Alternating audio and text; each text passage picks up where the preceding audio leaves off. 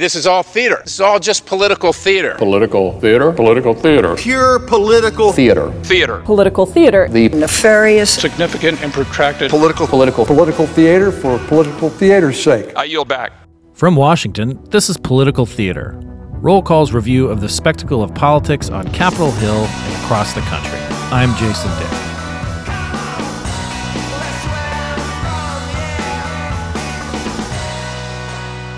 It's that time of the year when podcasts like Political Theater do their years in review.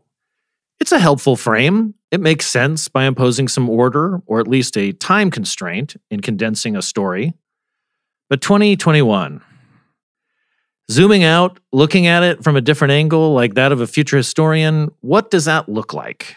Well, 2021 will probably look a lot like 2020, an extension of something that started but did not finish. 2020 was defined largely by two things the presidential election and its bitter politics, and the COVID 19 pandemic and its deadly wake. The November election of that year and the introduction of vaccines seemed to indicate we were going to move on. But not so fast. The January 6 attack on the Capitol this year by supporters of then President Donald Trump was a breach in an unbroken streak of peaceful transfers of power.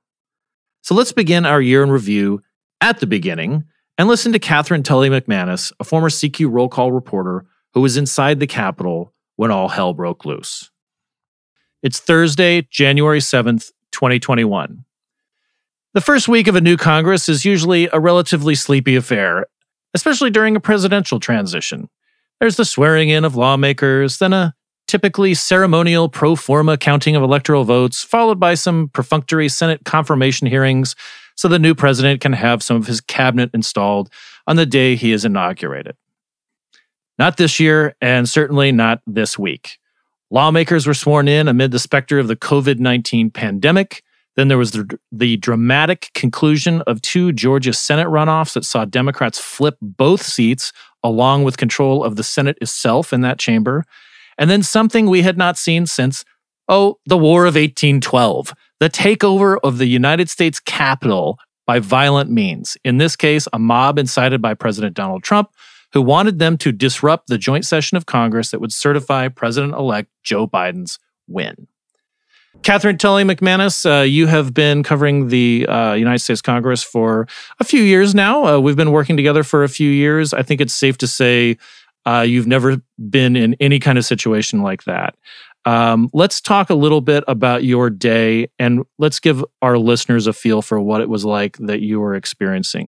It moved incredibly quickly. I'll say at the point where Mike Pence had left and we were entering the chamber to be locked inside, um, my understanding, based on just people who had come from other parts of the Senate, was that like some protesters had gotten in. We did not know the scale, we didn't know anything. Um, something that struck me was how many senators were in the chamber. They were instructed by a senior member of the Capitol Police. He was shouting for everyone to get in their seats, everyone get in their seats, for any staff to sit down which really illustrated to me what it did is I immediately thought about impeachment, where all senators do have to be seated during those debates. Um, and that was the last time that I spent hours upon hours in the Senate chamber, which was a, a possibility at that moment in my mind.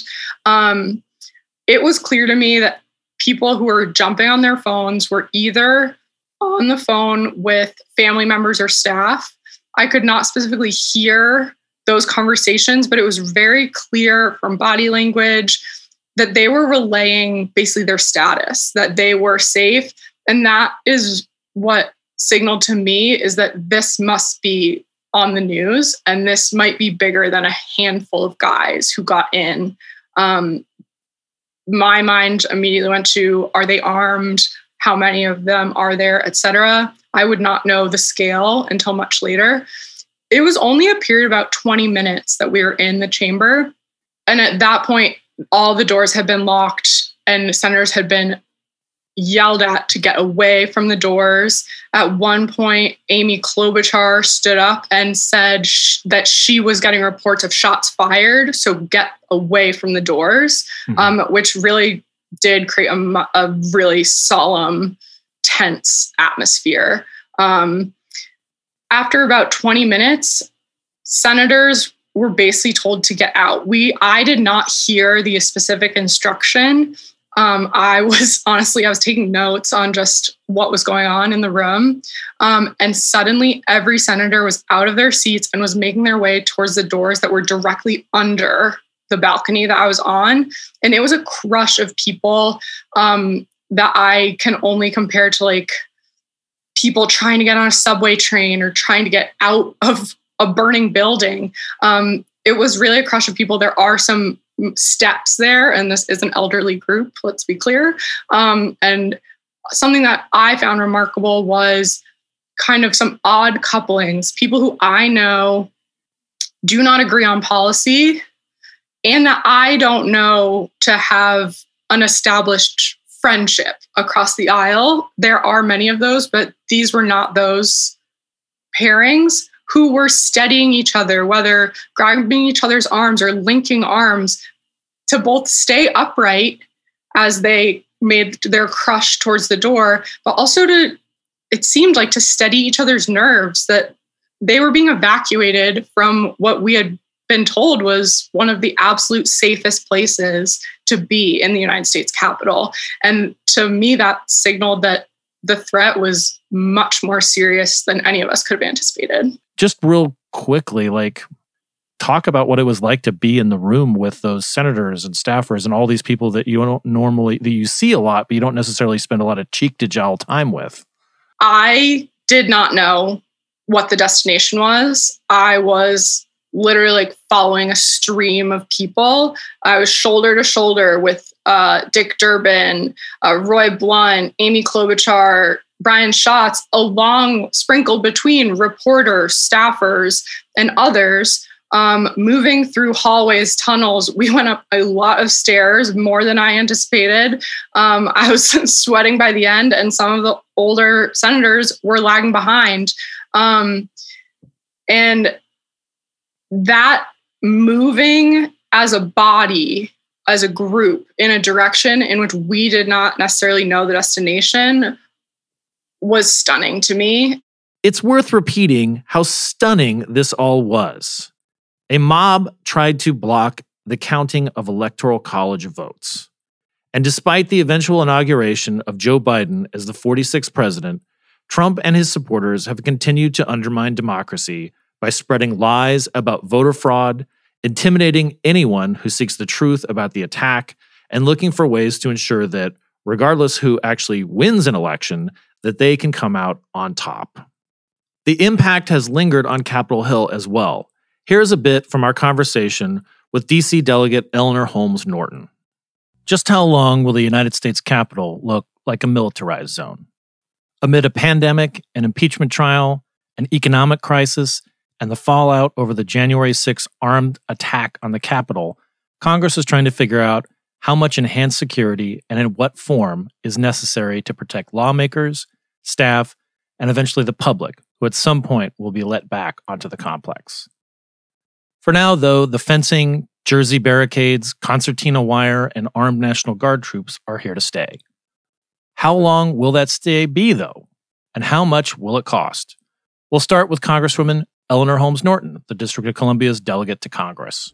Eleanor Holmes Norton, thank you for joining us. Talk about a, a really uh, timely uh, and and very important issue about the security around the Capitol in wake of the January 6th attacks. Um, you are not just the uh, district's delegate to Congress, but you are also a Capitol Hill resident. So you're a neighbor of the of the Capitol um, we we've become accustomed. I, I, I too live on Capitol Hill. We've become accustomed to seeing this big fence since the January 6 attacks. And uh, when do you think we're going to see it start to come down, or is it coming down?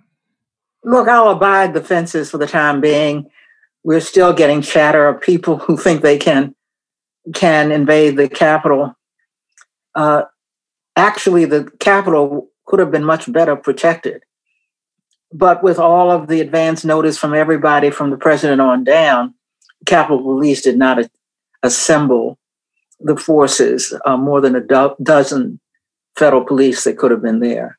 But for the moment, we've got to have those fences. I am doing everything within my power to keep the Capitol from being fenced in. This is the people's house. Yes, we knew it for the time being, but we certainly shouldn't have that fencing as a monument to June to January the 6th. To try to get a sense of the enormity of what happened in January 6th, we also turned to two political veterans, Jennifer Palmieri and John Heilemann. Political theater meets the circus. We're thrilled to be joined by John Heilemann and Jennifer Palmieri, two of the hosts of Showtime's political documentary series. In polite company, the circus describes itself as inside the greatest political show on earth. In other promos, it's capturing a big, giant, chaotic, nightmarish stew. we're pretty down with that. We like to ask what the F is happening in politics ourselves, and we're trying to pull back the curtain on some of the stunts, antics, and motivations here in Washington. Uh, but in our wildest dreams of how nutty politics can get, did we imagine covering politics in the way we've seen the last few months? John, Jennifer, what do you think? Me? Um, no, I did not. Not in my, you know, and I I worked on the Clinton campaign and I imagined a Trump presidency. Um, um, and I did not imagine, um, I imagined that he might get impeached and be removed from office. I did not imagine, what I didn't imagine was a situation where hundreds of Republican elected officials would join him in trying to overthrow an election. You know, I, I didn't I didn't imagine that it would that his sort of approach would permeate the Republican Party, and that's what is of you know that's like a, of the of the gravest concern. But did not see this one coming. I would say it's funny. Jen Jen and I have been. Uh, you know, for having various discussions about the apocalyptic nature of politics for a while. And she had a very vivid imagination about what would happen if Donald Trump became president. So she sketched out a lot of nightmare scenarios, like during the Clinton campaign, and then in the immediate aftermath. And she was always like, "Democracy died on on election day in November 2016." And I was always kind of like, "Well, it's bad, but you know, it can't." And but even with all of her, I was like, "It's bad, but it won't be that bad." And as as florid as her imagination was, she didn't imagine anything this bad. I can attest to that. That's true. She did not scale her most apocalyptic visions were not as apocalyptic as what's actually happening. And um, I I agree. It's like you know, there's no. It's a, it's a it tests the uh, limits of one's abilities to to to imagine. You could not have conjured a specter of thousands of Trump supporters actually storming and taking the Capitol, and people ending up dead. And then there was a sound I will never forget: the sound of pounding on the door like a battering ram. The most haunting sound I ever heard, and I will never forget it. I saw what was happening and I had that, you know, this like sick feeling. And immediately I thought, because I saw I saw rioters in the in the Senate chamber, immediately I thought, where's Cory Booker and where's Kamala Harris? Right. Like where, you know, that was like my mind went immediately to black senators being particularly vulnerable and like thinking, is this the day that we're going to lose, you know, that they're, you know, we're going to lose United States senators. They're going to be killed presidents come under threat um, and then you it, it got tor- you know you felt you felt you felt it get torqued up under obama from the tea party on. You knew about the some of the personal threats. You knew that his security was more than what you know when i worked for president clinton what it was. And then with hillary honestly is where i felt like it started to change. I felt like i really thought and feared that there would be violence before the election um, and that didn't happen but uh, it, you know, I did feel like we were on a bad trajectory. I think you look at that, Trump is now gone, but that that still is there. You know, the thing that gave rise, as I said to Trump, so he could easily kind of conquer the party and make it worse over the last four years. So I worry that we are entering into a phase uh, of where political violence becomes much more routine in America. And I do think there is a big fight that's now been that's now been uh, outlined for all of us, which is you know, a fight that's not at all between Democrats and Republicans, but a fight that's between uh, people who believe in in in in our the in democracy and our constitutional republic, and people who are either supporters of or certainly tacitly acquiescent to uh, autocratic tendencies and and some of the stuff that and the and political violence on a regular scale. And I think that big fight is a big fight that's going to probably define the rest of my covering it. You know, and and having a voice in it and and having a strong point of view about it. I think it could be the thing that kind of defines my political career, my political journalistic career for the rest of my life. I mean, that could be that's a that's maybe a that we may actually be getting to. You know, Reagan talked about the long twilight struggle, right? Um, or whoever it was whose phrase that was about the twilight, long twilight struggle against communism. This is a new long twilight struggle, you know, that the country is going to have to go through, and it's not. I don't think the the outcome of that is guaranteed either. As if all that wasn't enough, we had another impeachment trial, Trump's second. In the wake of the House impeaching him for his role in stoking the January 6th attack on the Capitol, the Senate acquitted him, although 57 senators, including seven Republicans, did vote to convict him. Meanwhile, yes, the pandemic, COVID, Alpha, Delta, now Omicron. Despite widespread availability of vaccines, the virus still continues to define daily life here, across the globe, and in Congress. Here again is Katherine Tully McManus and also Jim Saksa, one of our CQ roll call staff writers. So, Katherine, so Jim, we are one year into this thing, uh, and you are reporting about some of the things that we've learned, some of the things that have changed, some of the things that uh, are changing and may go back to the way they are or they were, or things that may stay the same for a while. Uh, let's talk about some of the stuff that that you've learned. Uh, Katherine, you had the this very broad uh, canvas that we gave you to talk about like how congressional operations may change. Let's let's talk about some of the things that have changed that are probably here to stay. An interesting conversation that I had this week was with the modernization committee's chairman derek kilmer. Um, he has a very unique lens on this because what happened during the pandemic is some of those proposals that the Select Committee on Modernization of Congress had put forth um, were either implemented or really accelerated during this time. Um, a lot of the recommendations were about things like technology, um, flexible staffing, um, things like that. Um, and he really focused on, first of all, the technology front. Um, there was a realization at the beginning of this pandemic that many offices who are required to have a continuity of operations plan um, some offices had not updated those since the 2001 anthrax attacks on capitol hill. Um, so things like zoom were not included in the continuity of operations plans. Uh, things like everyone having a cell phone. Or a laptop. Right or a laptop. There is hope that um, everyone having buy-in on some level of work from home could open the door for parents to feel more comfortable staying on capitol hill or um, give people flexibility to take a three-day weekend um, but work on the friday at their destination that kind of thing which seems so minor when you're thinking about all that congress does but it's huge in terms of maintaining um, expertise and longevity for some of these staffers um, you know who are key parts of the legislative framework will that happen in dc where so much of the work is who you know and maintaining those strong social connections i don't know um, maybe that's different than the tech world and you know the finance world um, and some other places. But it'll be really interesting to see if you know there are fewer staffers on on the hill going forward. I think the Capitol is full of extroverts who are desperate to get back and be talking to people. Um, I think uh, it's it's a it's a culture that people really value FaceTime, um, and Zoom is not cutting it. So, as we head into the third year of COVID, we also wanted to reflect back on the virus and what we've learned about it and how things have changed, at least from a public health perspective. So we turn to CQ Roll Call's health editor, Rebecca Adams. We did a lot of the things right before the pandemic in planning. We did not do very well with the execution. It, we saw in 2006 that we had bipartisan legislation to deal with pandemics, to deal with bioterrorism attacks that had stemmed from other legislation that had passed earlier.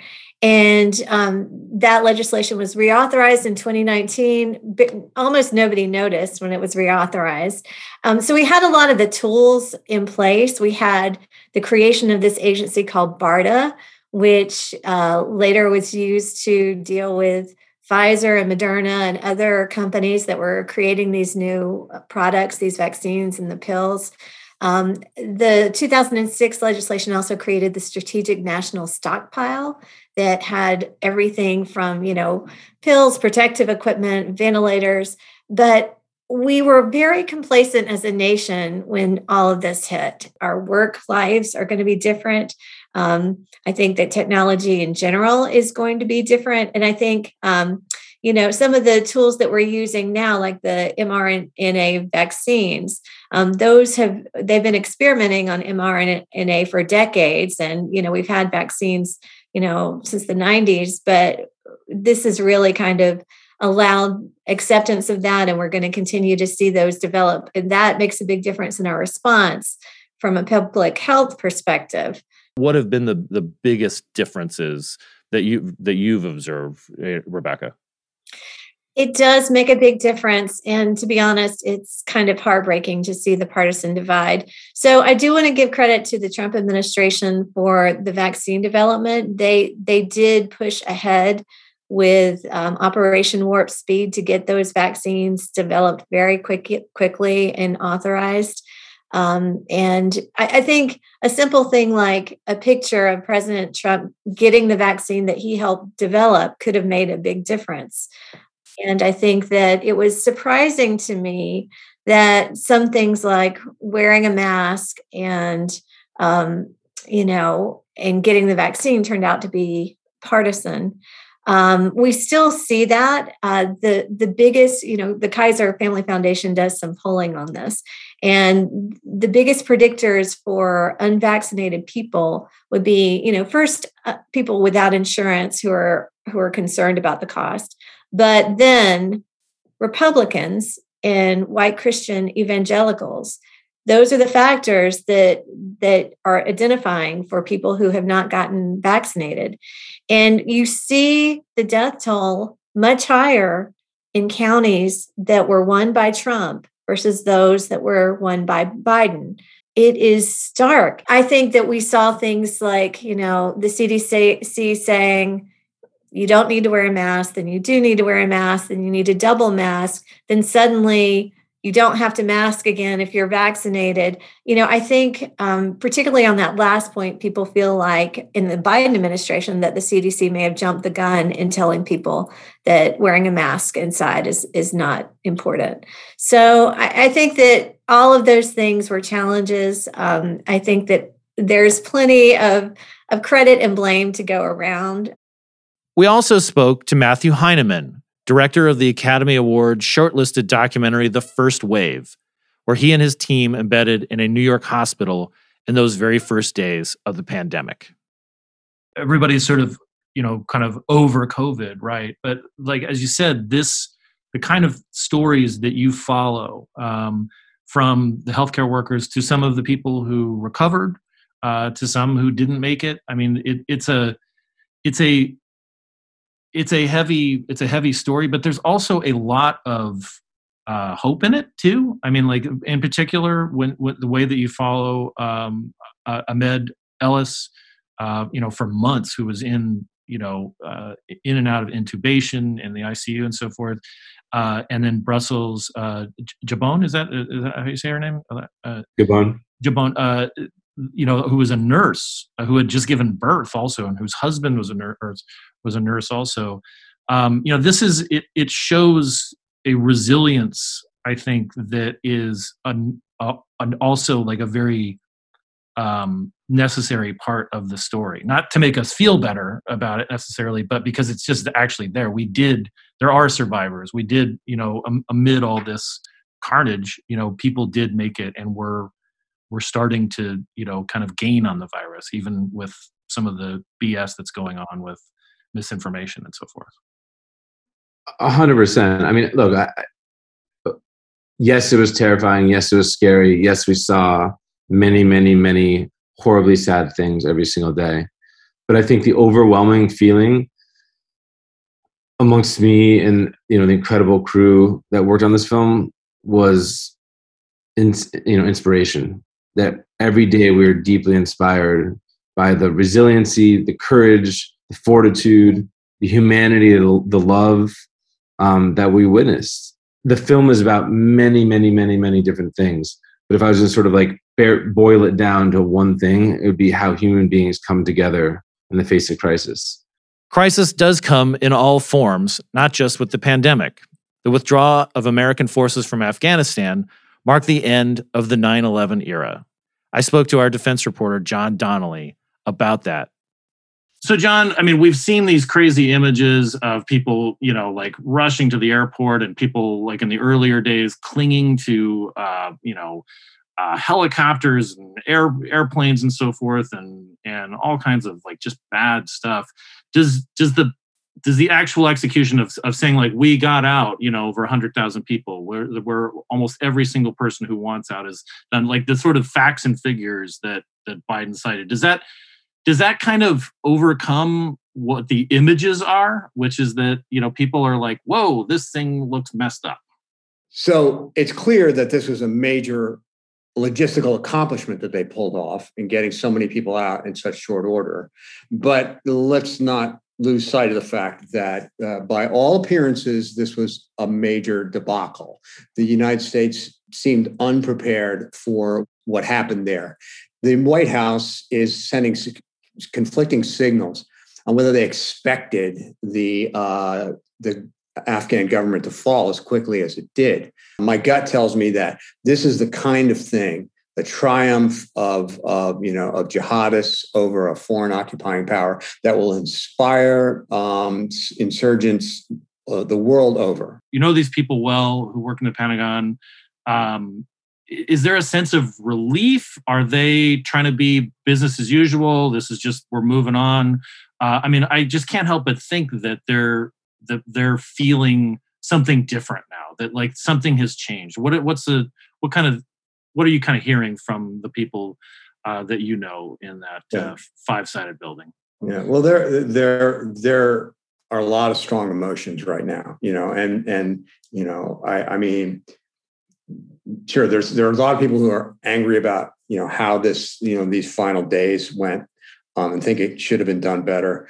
Um, there's just an overwhelming sense of sadness, though, um, uh, because there's no denying, you know, that this did not, that you know, 20 years ago. Imagine if you had said, you know, after we very quickly knocked the Taliban out of out of control of the country, um, that 20 years from now that you know after we after 2000 plus lives lost 2 trillion dollars and, and well, first of all that the war would last 20 years no one would have believed you at that at that point but then to tell them that in 20 years that after after we lose all of that the taliban will come back into power I mean, imagine being told that by a visitor from the future 20 years ago. Well, that's kind of how American uh, troops, and of course, they don't all feel the same way. People have different points of view. But I think that's like, you know, you can't avoid the fact that this is, you know, an awful outcome. It's not all bad news. There was uh, at least one pretty positive outcome, uh, a real congressional achievement. We turned to our own Jessica Wehrman to get a take on the bipartisan infrastructure bill that President Biden signed it was very difficult to get this thing passed, even just this year among Democrats. What are some of the obstacles that Mayor Pete, or Secretary Pete, as it were, uh, and his team and the rest of the federal government will have in getting these uh, shovels full of asphalt? so to speak. For him get to get this, I'm going to just keep saying spatula, spatula, just because I don't know. I, I, just like the image of it. Anyway, did you cook eggs this morning? Is no, that why spatula I didn't. I don't know why this is just. It's sort of a weird. So sorry, podcast listeners. Anyway, um, so this is going to this is a huge bill mm-hmm. right this yeah. is 550 billion that's just the new spending part so mm-hmm. that's in addition to all the old authorized stuff because you know you had a surface transportation bill in here you had water bills. Um, so it's a ton of new spending. And i would put these into two little categories. One is a category that easy stuff to spend meaning ta- we're taking, for example, we're taking Jason Dick's ba- bank account and just making it a lot bigger. So all of the pots of money are there; they're just bigger, Mhm. and that's actually a pretty easy part because you don't really, I mean, you don't have to pass new rules, you don't have to do any of the legislative rigmarole. Um, you just have to spend money and send it out, basically in this case, to DOTs, and say, "Okay, DOT, spend the money." Now you'll notice one- State and local DOTs. State and yeah, local yeah, DOTs. yeah. I, I say state, but the states kind of divvy it out too. Uh, so that's one part. And then the other part is all the new stuff. Mm-hmm. For example, there's money for broadband. We didn't really have money for broadband before. So Right. that's 65 billion. Make sure I don't say million because it's just such these are such big numbers that it kind of BBB. be yeah, 65 billion dollars for broadband. You- And, and is broadband important these days? a little bit With all actually. the, all the it- zooming we're doing. As it turns out, we kind of need the internet at this point. Um, and, and the pandemic has really sort of highlighted that. So there's that. There's things like there is money in the bill for sort of making uh, transportation, which is the largest source of greenhouse gas emissions. Um, yeah, that's my like. That's And I believe I believe Secretary Buttigieg has discussed this uh, and at the climate change conference uh, in in Glasgow, which he attended this week. In both the US and UK economies, transportation is the single largest sector contributing greenhouse gas emissions. In other words, it can be measured as the biggest part of our challenge, which obligates us and invites us to be a big part of the solution. because he's kind of a climate change guy. Like this is he's making this role of climate change, but that's a new program. So there's going to be rulemaking and stuff for that. Uh, there's rulemaking for an equity program, which is there's a lot of um, in many cities across the United States. There's infrastructure that's built that basically separates Black and Brown communities from the rest of the community. Where you know there was a former Secretary of Transportation named Anthony Foxx who talked about how he couldn't order a pizza when he was a kid in his neighborhood because you couldn't get pizza delivered because there was this giant overpass blocking his neighborhood from the I mean, which seems kind of crazy, but part of this bill would basically undo that or make, you know, these communities more accessible. So you know the the president is is sort of famous for whispering in President Obama's ear when he was vice president about the signing of the of uh, Obamacare that this is a big effing deal, Mhm. um, and and certainly it was. I mean, like the Affordable Care Act changed people's lives and also became a political um, sort of cudgel for both sides for since since since 2010. Uh, so this is a BFD also, right? It is, and the I- I- BIF, the told me- bipartisan I haven't infrastructure package. Yeah, I haven't checked this out, so you may want to fact check me on this. But someone told me that Biden's granddaughter actually tweeted, "Hey, Grandpa, this is actually a BFD." yeah, so which is kind of if that's true, that's awesome. Um, yes, so he, but so now the key thing is he he, needs to sort of do a couple things. Um, the midterms are coming up really quickly, so he needs to demonstrate some progress in order to show Americans that their lives are changed for the better because of this bill. It's one thing to say, "Hey, we passed this bill, that's great," but Americans need to have that perception that this is something that has helped them Mhm. and improved their lives. Infrastructure was just one pillar of the Democratic agenda. The Build Back Better plan, Joe Biden's plan to radically bolster the nation's social safety net, hung in the balance over the last few months. And Senator Joe Manchin seemed to hold all the cards on its fate. Joe Manchin is is really almost the fulcrum of the United States Senate right now. I mean, he uh, came out in opposition to uh, a, a high priority bill from House Democrats and and and House, and Senate Democrats, uh, a voting uh, overhaul bill, and w- and when he voiced his opposition to it, it basically declared it kind of over. um, I mean, very few people have that kind of power. Uh, you you uh, have been a journalist for for years and have also studied the the state and its politics from academia and journalism. Um, let's talk about where he where he comes from and what his you know evolution of him as a politician. So I would have to say that Joe Manchin is about as true blue West Virginian as you could get. Um, He grew up in a town called Farmington, and I think the closest larger place to Farmington is Morgantown. Maybe you could say Fairmont is a city that would be closer to him. But he he is a, a homegrown product. He attended West Virginia University. His grandfather was a, a merchant.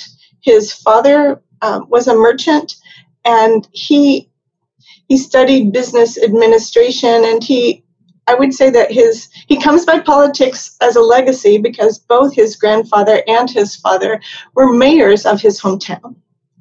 people should understand, you know, why he sort of operates independently now. Um, I I think he sees the way forward, but he knows where West Virginia came from. And I do not think that his thinking is out of lockstep with a lot of people here, even people who may now identify as Republican.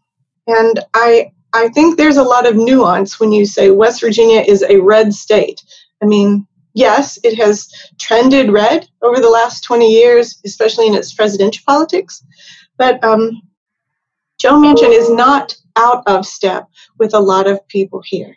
With some of the stances that he's taken politically, um, you know, he he wrote a an op-ed for the uh, Charleston uh, Gazette Mail uh, recently, in which he stated his opposition to uh, this this bill that would that would change, you know, it would establish minimum standards on voting and and it gets into campaign finance and so forth.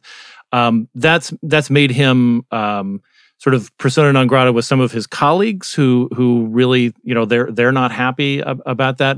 This this legislation that um, Joe Manchin has said he's going to refuse to support this voter rights legislation. Um, I would have to say, and, and I don't speak for him, but if, if I had to guess his thinking about this, I would say that he does really, he does not care what the progressive wing of his party cares about.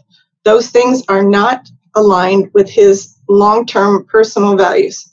Um, and even though um, people who are on the squad and that are newer members of Congress who sort of get a lot of CNN hits and, um, you know, uh, they're keyboard warriors. They're all over Twitter uh, running it. I, I think that Joe Manchin just doesn't care what they think. Not to get lost, the Supreme Court also showcased its 6 3 conservative split with some very high profile cases on abortion and gun rights. Those are the kind of stories that we'll keep following in the coming year. That is a lot, though, for one year. You know those signs that started getting popular during the Trump years? What a year this week has been? Well, we've had a lot of those weeks, and now we've had a few of those years in real time. These are the times when we find out what we're all made of. Sometimes it's not pretty, but it is revealing, and it can be, in the words of the filmmaker Matt Heineman, uplifting. On behalf of everyone here at Political Theater, we want to thank you for listening and taking this journey with us. Have a safe and happy holiday season and a happy new year.